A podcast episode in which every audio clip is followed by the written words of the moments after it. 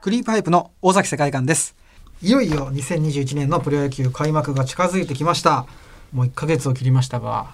3月26日ライブなんですよ。あそうはいだ。あ、ごめんなさい。い神田伯きな山りさんと声出しちゃいました。あ、神田伯山さん。。はい、そうなんですすよね。だから気にななりますよね。あー阪神戦ですね。ライブに集中しなくちゃいけないですね。そうですね。スポナビを足元に置い て、モニターのところに。えー大崎世界観の野球100%。このポッドキャストも開幕に向けてひたすら野球だけを語り尽くしていきたいと思います。アシスタントはもちろん、ケムさんです。はい。先走って声を出してしまいました。ケムさんこと、ケム山光則です。えー実は前回の収録が去年の年末だったので、まあ、久しぶりという中で、尾崎さんもうが、ケム始めですよ。だから僕もケムはじ、はい 芥川賞ノミネート一躍ひ時の人になりまして、はいご質も増えました。 4立てされて終わったみたいな感じですね。日本シリーズに出ても。いや、でもまあ、えー先に楽しみを取っておくといそううでかす。ね。勉強になりました。ええ本当に。はい。はい。そして、えーつい2日前、3月1日にはクリープハイプの皆さんに、今年の日本放送ショーアップナイターのジングルを作っていただくことも発表になりまして、これ楽しみですが、頑張ります。もうイメージは、ちょっとずつですけど、はいはい。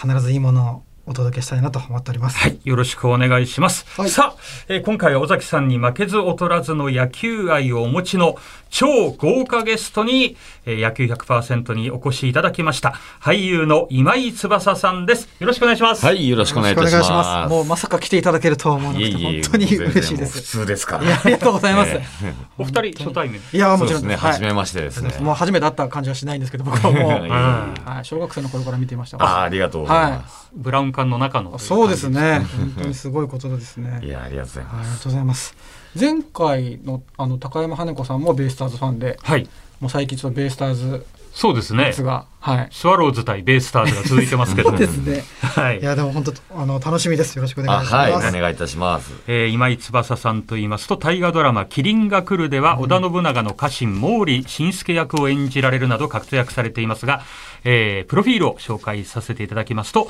1981年生まれの現在39歳尾崎さんより3つ年上ということになります、ご出身は神奈川県藤沢市そしてその神奈川県のプロ野球チームといえば、横浜 d n a ベイスターズという太陽時代からの熱烈なファンということで今回は番組にお越しいただきました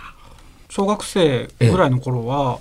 やっぱり巨人ファンが多かったですか。そうですね、ジャイアンツファンが多かったですけど、でも僕はやっぱ、横浜生まれで、はいまあ藤沢育ちなんで、やっぱり太陽ホエールズが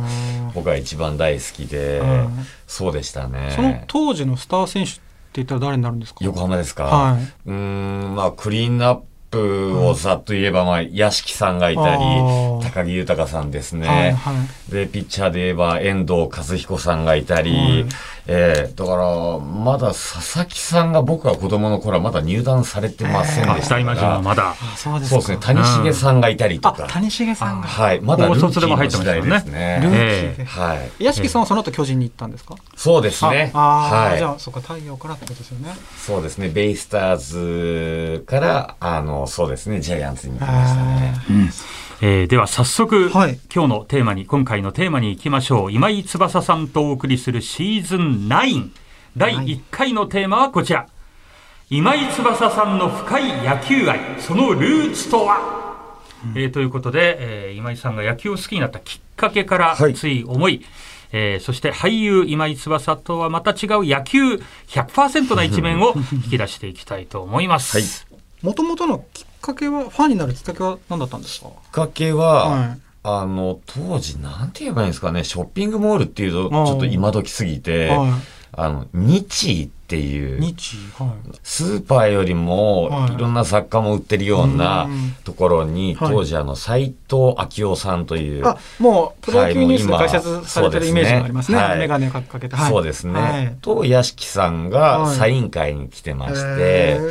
で、まあ、太陽ファンだったんで、はいまあ、それで、サイン会に行った時に、まあ、屋敷さんを見て、ーあの、そこで大ファンになったあーっていうことですね。お二方のサインをもらったということですかそうですねあー僕最初にサインもらったの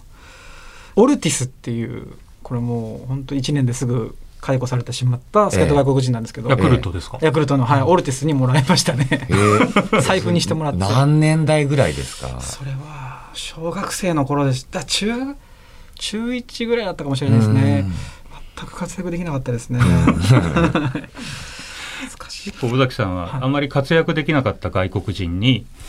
結構愛情というかそうなんですよねええああ、でもなんかわかりま すよ。赤レンジャーよりも青レンジャーみたいな。わ、かりまそうす。なんですよ戦。隊もので言えば癖があるんですよね。そのサインはちなみにもうやっぱり今はないですよね。いや、実家に保管してあると思いますね。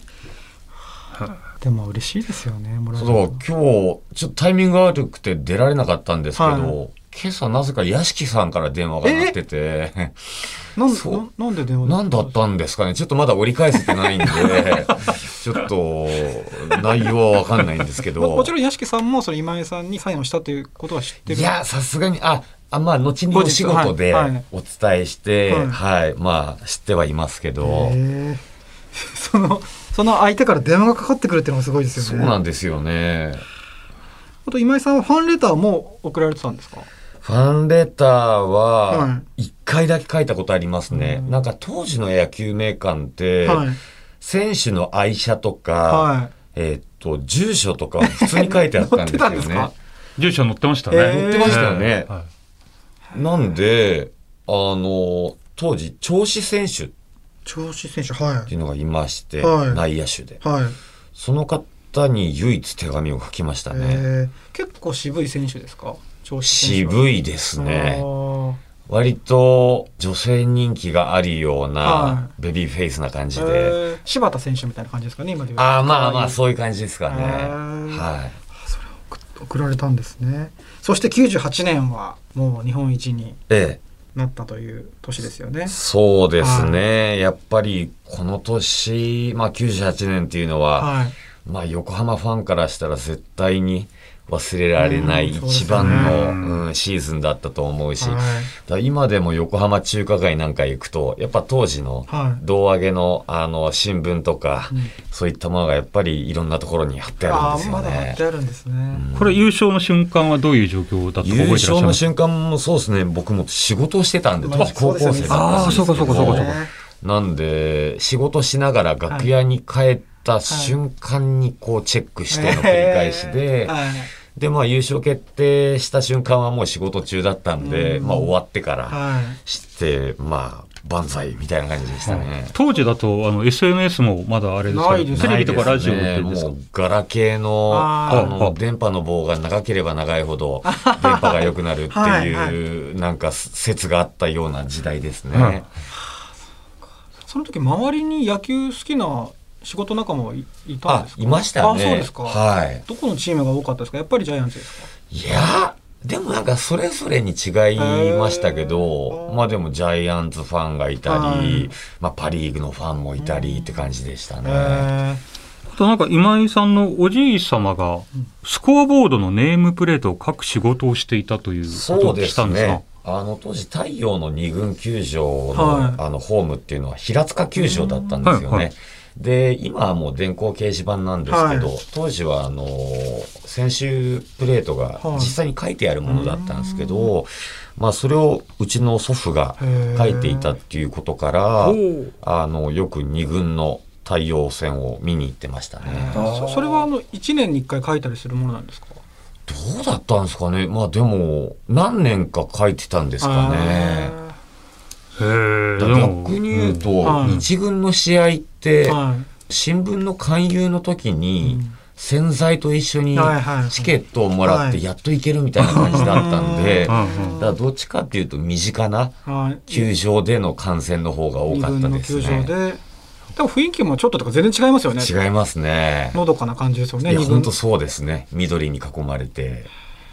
ネームプレートでね、は今い電光掲示板だけど、昔はあの書いたのをこひっくり返るうひっくり返して出てくるはいんで、はいはいあれですもんね。じゃあやっぱり身近だったってことですよね身近でしたね。幼少期か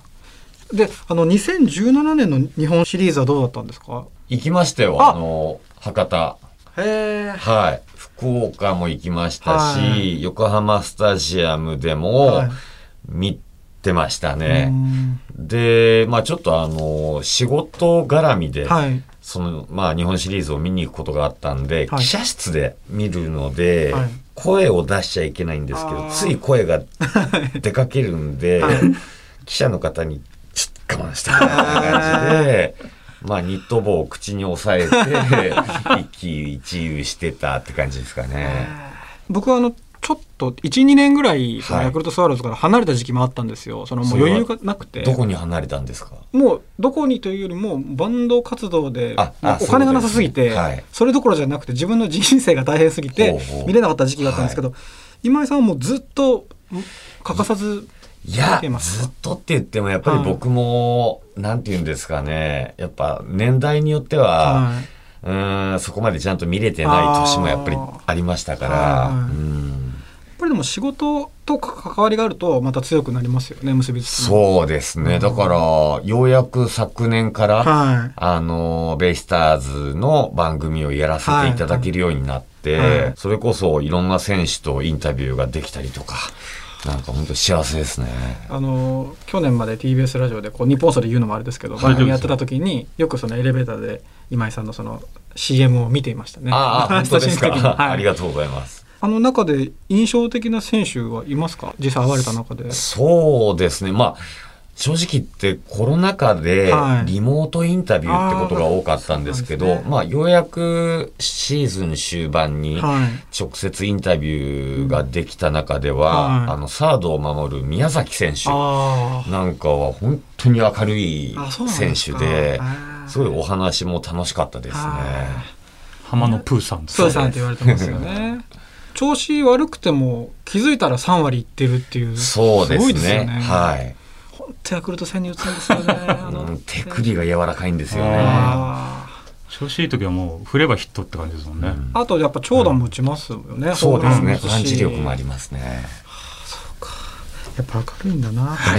ということで野球好き同士スワローズ VS ベイスターズですが、えー熱いトーク止まらないというところでそろそろお時間となりました、えーさて今井さんは来月の4月に、えー東京日生劇場でそして5月上旬に名古屋のみその座で、えー上演予定のミュージカル「ゴヤ」に主演されます、えー今回はどんなミュージカルになるんでしょうかそうですね、まあ、あのスペインを代表する画家ゴヤを、まあ、僕が演じさせていただくんですけれどもやはりそのフランス革命であったり、えーそういった激動の時代の中で、えーゴヤだけでなく当時の人々が汚いものも美しいものもものにしながらどう強く生き抜いていったのかというなので画家という側面というよりかは人間ゴヤにスポットを当てたあのエネルギッシュな、まはあ、いオリジナルミュージカルですので、はいぜひ皆さんあのこのミュージカルを見て、あのはい共にこう前に進んでいこうっていう気持ちになっていただけたら嬉しいですね。ぜひよろしくお願いします。えー4月の8日から29日に東京の日生劇場、5月7日から9日に名古屋のみその座での公演となります、えーそちらの情報は公式ホームページなどで、えーご覧になってください。はい、えー今井さんありがとうございました。ありがとうございまえー引す。き続きあと3回もマニアックにお話を伺っていきますのでよろしくお願いしはまい、す。お願いいたします。えークリープハイプ尾崎世界観の野球100%エンディングのお時間です。はいえーまだこう始まった感じで次でもすぐ終わっちゃいますからね。えースワローズの熱い思いをぶつけ る感じでいすかや ねもうそうですね。なんとかちょっと伝えたいです。はい。えー次回以降もたっぷりと今井さんと盛り上がっていきましょう、はいそして2021年は日本放送ショーアップナイター55周年、えー3月26日の開幕に向けてさまざまな企画を実施中です、えーオープニングでもお伝えしましたがクリープハイプの皆さんに新しいジングルを作っていただくこともすでに発表になっていますので、はいこちらもお楽しみこれにジなンさグってルくのだ出来さ栄いえが良かったら、いショーアップナイターも神宮になったりとかするんですか。変わったりするんですか中継も。うーん はい。検討しました。私が検討するんじゃないですけどね。えー今年もぜひプロ野球はショーアップナイターでお聞きください。ということでクリープハイプ尾崎世界観と日本放送煙山光則でした。